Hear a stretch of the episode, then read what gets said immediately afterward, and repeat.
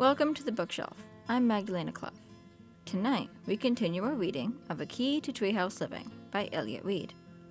The novel is written in the form of a glossary style list, which our protagonist, William, compiles as a way to understand the world around him. Now, here's Trevor Rao reading A Key to Treehouse Living. Expectation. The brain spends a huge amount of time expecting things. The brain lives on patterns the way a blade of grass lives on sunlight. When you look at a single leaf on a twig and you know right off the bat you're seeing a tree, that's you expecting without knowing. Other more complicated expectations are the more interesting ones because of how often they backfire. For example, one day I was in my tree fort when Ned came up through the trap door with a bag of lemons in his backpack. I said something like, Hooray, lemonade! And Ned then pointed through the window at the group of kids who played for the Crushers, who were coming at us through the bushes.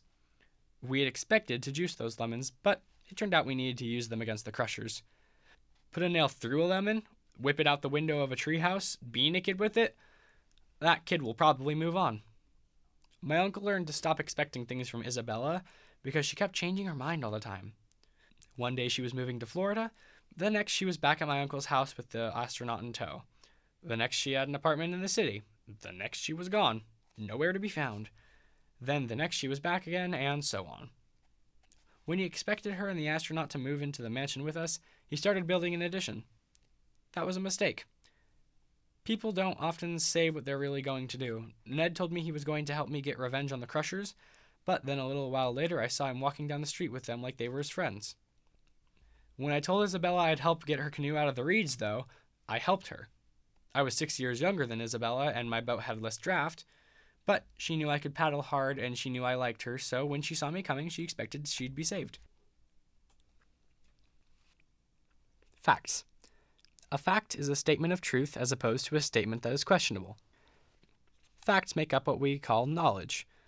On the other hand, lots of people go around living their life with certain facts drilled into their brains, facts that cause them to behave a certain way, facts they've either never questioned or have given up questioning. I'll list a few items that might, at face value, given what you know up to this point, appear factual. 1. Horses head for the woods during storms. 2. Plastic forts are quickly abandoned. 3. Balloons are often lost in the wind. 4. My uncle played the bugle. 5. Spring comes before summer. 6. Animals love the dark. 7. In the dark, you print photos using light. 8. Gravity exists, but not for balloons, and not if you've been turned to smoke. 9. Lemons with nails through them hurt when they hit you. 10. A wild child can catch a goose by hand. Of those 10 things, only two are facts. Statement 1, for instance, is not a fact, because it's not a fact everywhere. That's another thing about facts. If it's an actual fact, it will be true everywhere. I've heard about horses in Mongolia that seek the shelter of a cave before the shelter of a tree when they feel a storm coming. I've heard about a boy in Georgia who slept every night in his plastic fort until one day he grew too large to get back in. Statement 3 is, in fact, a fact. It is a fact that here and in a different state and in a different country, balloons are lost by their handlers. The first sad fact we learn in this life is that balloons fly away. That fact and the fact of gravity are probably the first two facts we're forced to confront at a very early age. You must go inside now, no more playing outside. May sound like a fact, but it isn't. If instead someone says, unless you go inside right now, you'll be totally vaporized by lightning, look there, there's lightning in that cloud, you will look at the cloud, consider the source. Is he an alarmist or does he often have courage? Fact, not all astronauts are courageous, and decide whether or not to risk it. Faulty wishing. You must wish correctly if you want your wish to come true. Let's say you're sitting with your uncle on the porch and you're watching a storm come in. The horses are moving to the cover of the stand of cedars, and a little bunch of blue balloons has come loose from a birthday party somewhere and is flying skyward and sideways. Let's say your uncle tells you that wishes come true if you wish upon balloons you spot floating off to the balloon afterlife. Let's say he tells you that he's already wished on two of those four balloons, and that you should wish on the other two quick, and you wish. You say, I wish I could find out why my dad left, and your uncle sighs. He sighs and shakes his head and says that your wish was a dumb one. Not just because the wish was dangerous, but because, and by reading this, you're learning the easy way, that by saying a wish aloud, you are cursing it. This is especially the case with wishing on balloons. After he's corrected you, he might say, Wish for something sensible if you're going to wish. Wish for money. And you don't want to. But you want to keep the peace with him, and so you pretend to wish for money. He looks at you and believes you are wishing for money. Your fake wish is that your uncle wins at the horse races so that he can pay off the expensive addition to the mansion. But your real wish, the deeper wish, is that everything in your life would change for good. You wish for anything else because your attempts to change your world have so far come to nothing. You place your wish on the fourth balloon just before it disappears behind a distant row of trees, and then, in the next instant, at the exact moment when the fourth blue balloon disappears, a bolt of lightning strikes a dead tree by the pond and sets it aflame. From a hole in the flaming tree pop four little balls of fire which go arcing into the pond, landing with sizzles in the water, and then an instant later, four fish jump from the water in quick succession. You learn then and there, that flaming birds change to fish when you put them out in a pond. And so you could say that fish live not just in ponds, but also in trees. Freefall. When she jumps out of a helicopter, airplane, or hot air balloon, she starts free falling toward the earth at tremendous speeds. She plunges through clouds. She gets a good look at the fields and the forests, the immense blues and greens and browns, the whites of the clouds below her, and then at some point she deploys her parachute. My uncle and I were waiting there when Isabella landed in the field at the little airport. You couldn't help but look at her and feel happy. The astronaut landed right after Isabella, but he wasn't smiling. To him, the freefall was nothing special. After the freefall was the first time Isabella had really looked at me since the day she'd met the astronaut. Her parachute was made from the same stuff as Elon Darrow's weather balloons light, multicolored material that catches the eye from miles away, reflecting sunlight. Parachutes can serve other secondary functions, such as housing for gypsies. Of all the showy and mysterious sorts of structures human beings live in, the gypsy style parachute house, see, gypsy parachute house, is by far the most wonderful. Fandalahalani. This is a string of syllables you use to stop authorities, or daddies, who are trying to interfere with your plans, when I was little, before Ned joined the Crushers, me and Ned and Isabella had to use the magic syllables a lot. Me and Isabella had other words too, and we wrote them down, but now I can't remember them. Isabella made up a whole fairy tale to explain my existence and why we could do magic. Isabella said that she'd been out in the woods picking berries when she was in third grade, and that she'd found me sleeping in a basket. She said she brought me home and hid me in the basement, and that I had special psychic powers, which was why people thought I was a weirdo. The story would change a little every time she told it, but I'd always go along with it, no matter who she was telling it to. She once said we could communicate telepathically, and that we dream the same dreams, that we'd both have the same betta fish nightmare.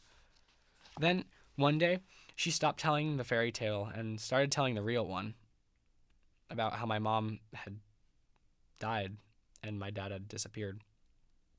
Fondalahalani, back when it was a word that had power, was something you could call someone to his face and he wouldn't know what you were doing to him as long as you said it in a casual way. If you said it while wiggling your left pinky toe and you clapped twice after saying it, the Fondalahalani was given extra power. If three people did it at once, you were sure to get what you wanted. One time we were in the basement with a bunch of old film we'd found in the closet the same place where I found the enlarger, my uncle's old skis, and two five gallon tanks of gasoline. We had the film taped up on a window so we could go through the negatives one by one and try to figure out the story of where my father had taken these pictures when we heard my uncle coming down the stairs. We all did Fondalahalani at once and it worked. He turned around and went back up. Fallacy. A fallacy is something you believe to be true but which is not actually a fact and believing which brings disaster. To actually believe Fondalahalani works, instead of just saying you believe it, and really knowing that it only worked because of coincidence, would be a fallacy. The ultimate fallacy is the one held by the person who thinks he can fly. In the case of the astronaut floating in space, it is not a fallacy that he can fly.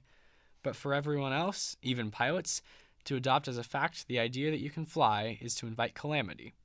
It is a fallacy that you love someone if you say you love him, but then you run away. Flight. The act of moving through the air without touching the ground and without using anything like vines or monkey bars. Also, the act of running away from something or someone quickly and by any means necessary. Gypsies. Gypsies travel by means of Winnebagos or similar motor caravans, and they travel in groups. The largest, or king Winnebago, will be followed by a collection of beat up vehicles covered in countless dents, both large and small, vehicles belching black smoke, vehicles that appear as if they've recently broken down. Gypsies are sort of like hillbillies, but much more superstitious and also much more ready to accept alternative ways of thinking. Gypsies excel at finding ways to hustle. See, methods of the hustle. This makes people who aren't gypsies jealous. See, anger, comma, jealous. Including most of the people living in the mansions near my uncle's. Often, I'd be back on my way from the treehouse when I'd see a police car stopped at the Winnebago village. The policeman hassling some gypsies about camping there. Getting hassled is nothing new for gypsies, though. They're used to it. Gypsies get hassled everywhere they go, and will just move on to somewhere else once they're done with their hustle. Gypsy Parachute House. If you happen to be lucky enough to find yourself in the vicinity of people living in a house made of an old parachute, do yourself a favor and ask them if you can go inside. When the sun is shining through the fabric, being inside of a parachute house feels like you're in the middle of a bowl of jelly beans. When it's storming outside, being in a parachute house is like being inside the body of a living thing. In my experience, the owners of parachute houses are gypsies, though there are almost certainly owners from all kinds of backgrounds. As for the gypsies, they always knew how to anchor the parachute securely in the ground using whittled down wooden stakes and sewn in grommets. So I was never scared, no matter how intense the storm. I remember one time being inside the parachute house right as a big storm was picking up. There were four gypsies playing music and singing. The parachute fabric was bouncing around us like an amoeba, and when it brushed up against our skin, it got us wet. Then a piece of hail the size of a popcorn kernel punched a hole in the parachute and landed at my feet.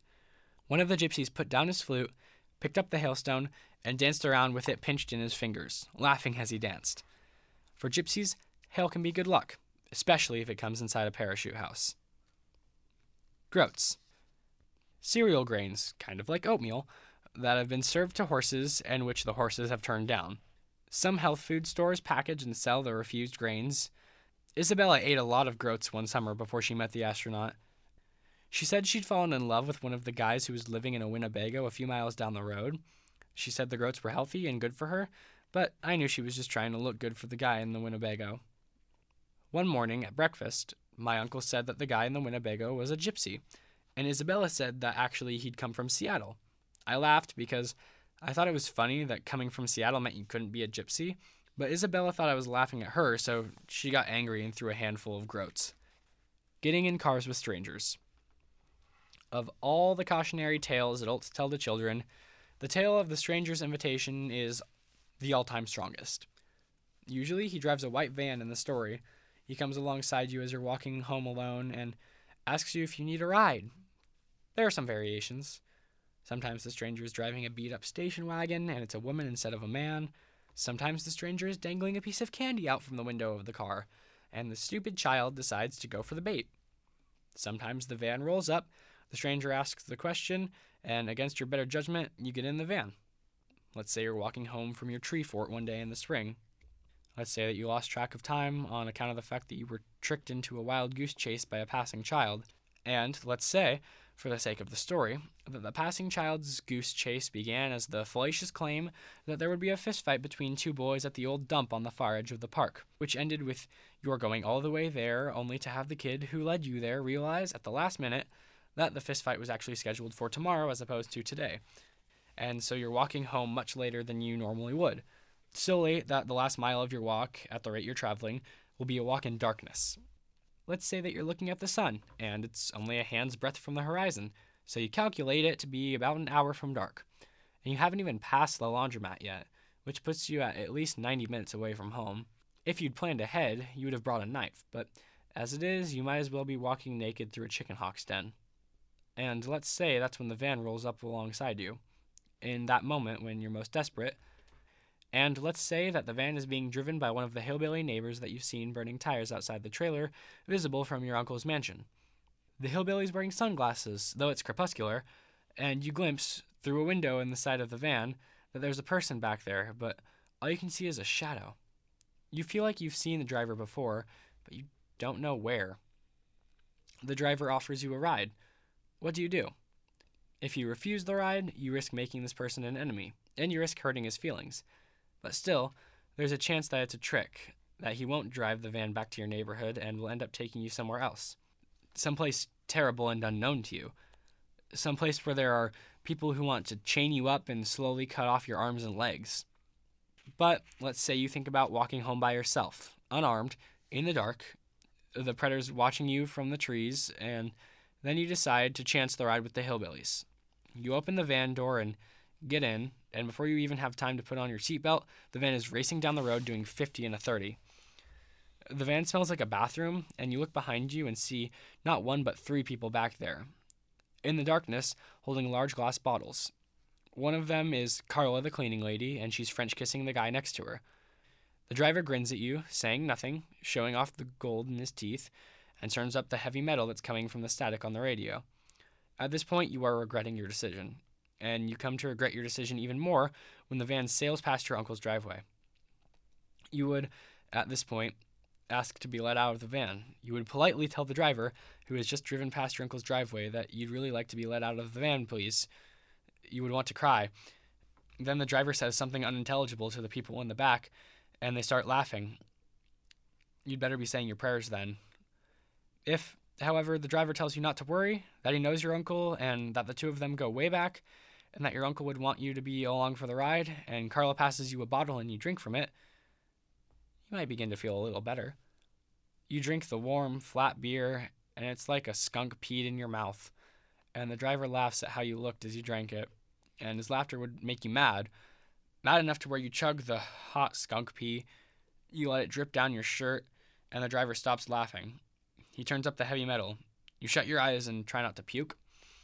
The van turns off the main road and goes bouncing down a dirt track, falling into and out of foot deep potholes. You're preparing yourself for death when, all of a sudden, the dirt road becomes a circular, dirt filled field.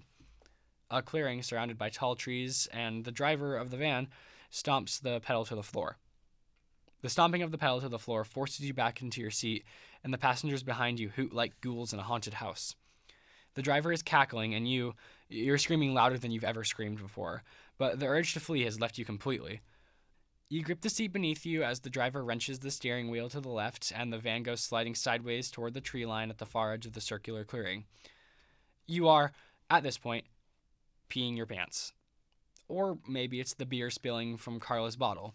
She's leaning up from the back and yelling something at the driver, and you can't tell if it's happy or mad, and you wonder if you've become the victim of a collective suicide. But then, the last moment, the van gracefully curves its rear around so the front points toward the center of the mud pit as the whole van slides sideways around the center. Mud is slapping against the windows in brown, wet sheets as the van slides. The sun is almost down and the van slides seven, eight more times around the center.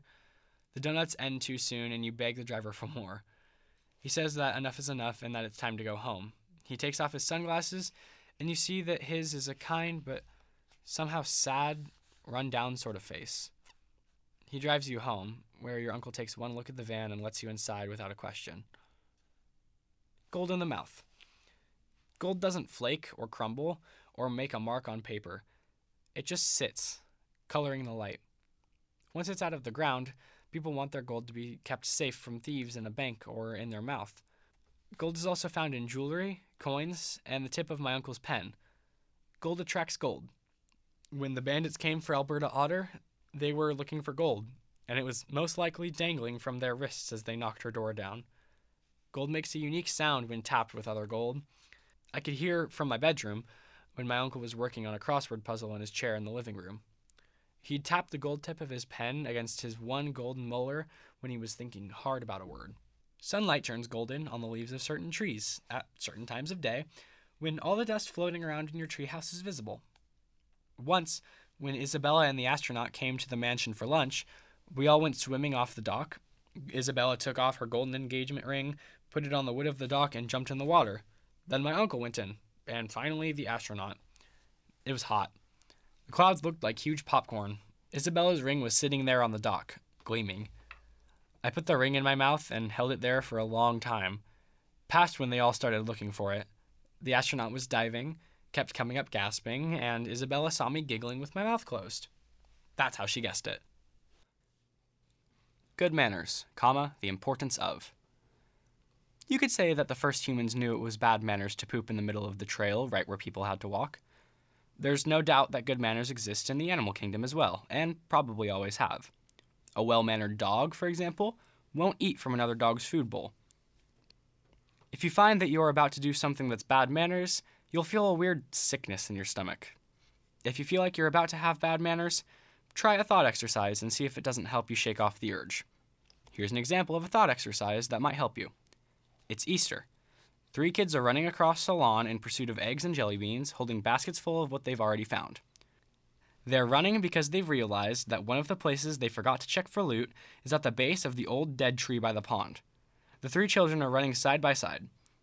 One of the kids trips on a root and falls, spilling her basket across a patch of mud and spitting from her mouth a few half chewed beans when her body hits the ground.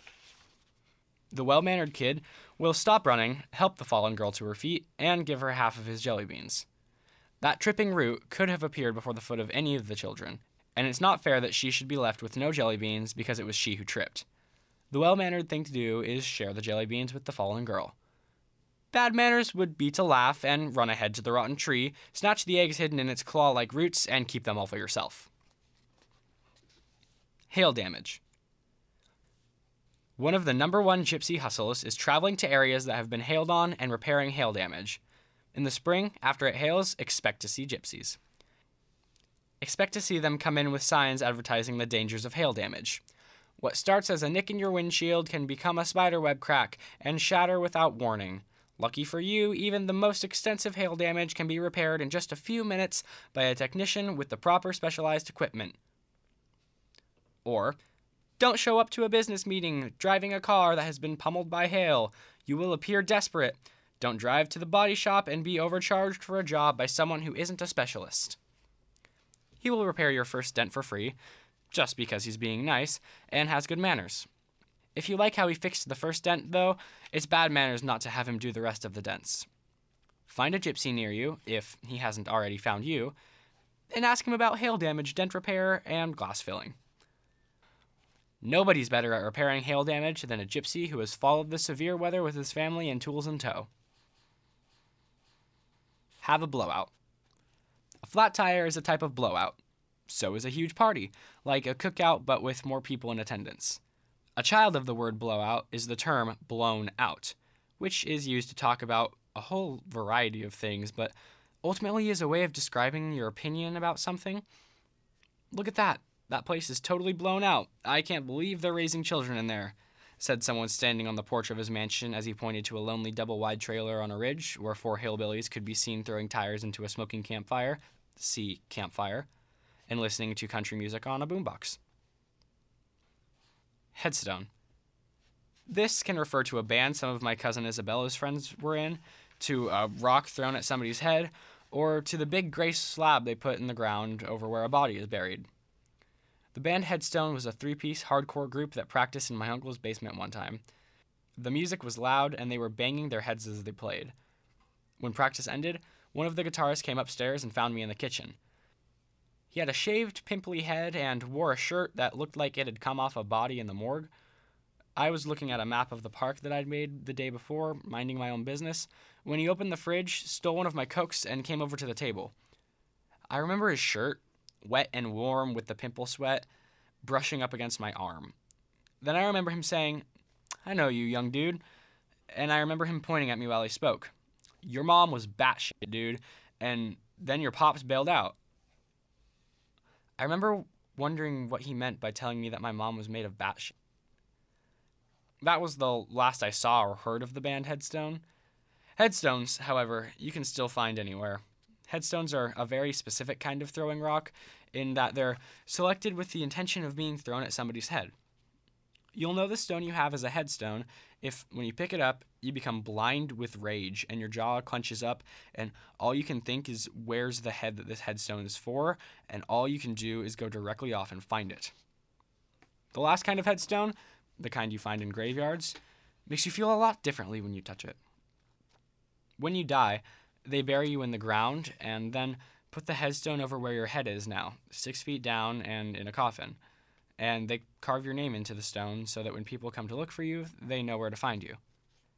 If it's a headstone belonging to somebody named Wabash Mandicott, and you're playing hide and seek in the graveyard with a couple of kids from the neighborhood because the construction site has a fence around it, and you're crouching, winded, in the shade of the stone, winded from a run because Ned counted to 10 way too fast.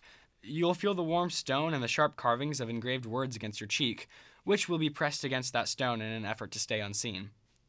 In that case, the headstone would be warm and comforting, and would make you giggle if you looked at the name carved into it Wabash Mandicott. And your giggling would blow your cover. If, however, your uncle brings you to the same graveyard one day out of the blue, and takes you to a headstone with the name Susie Tyce carved into it, and below that, left us all all alone too soon. And your uncle says, Here she is, son. Though he is not actually your father, he's your father's brother, so you are not actually his son. Your actual father is missing. Perhaps he's alive on the moon or in a different country, just for sure not here beside you. Beside you is a headstone that means your mother is below you this headstone will be cold and covered in some invisible grit kicked up by a hard rain. And that's basically how you'll feel too when you touch the carved letters of your weird last name.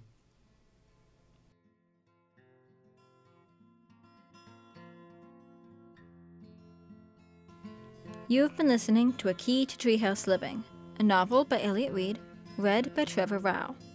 This episode of The Bookshelf was produced by Chris Massini and me, Magdalena Clough. Music by Dr. Turtle. Executive producer is Vern Wyndham. You can find this and other past episodes of The Bookshelf online at SpokanePublicRadio.org.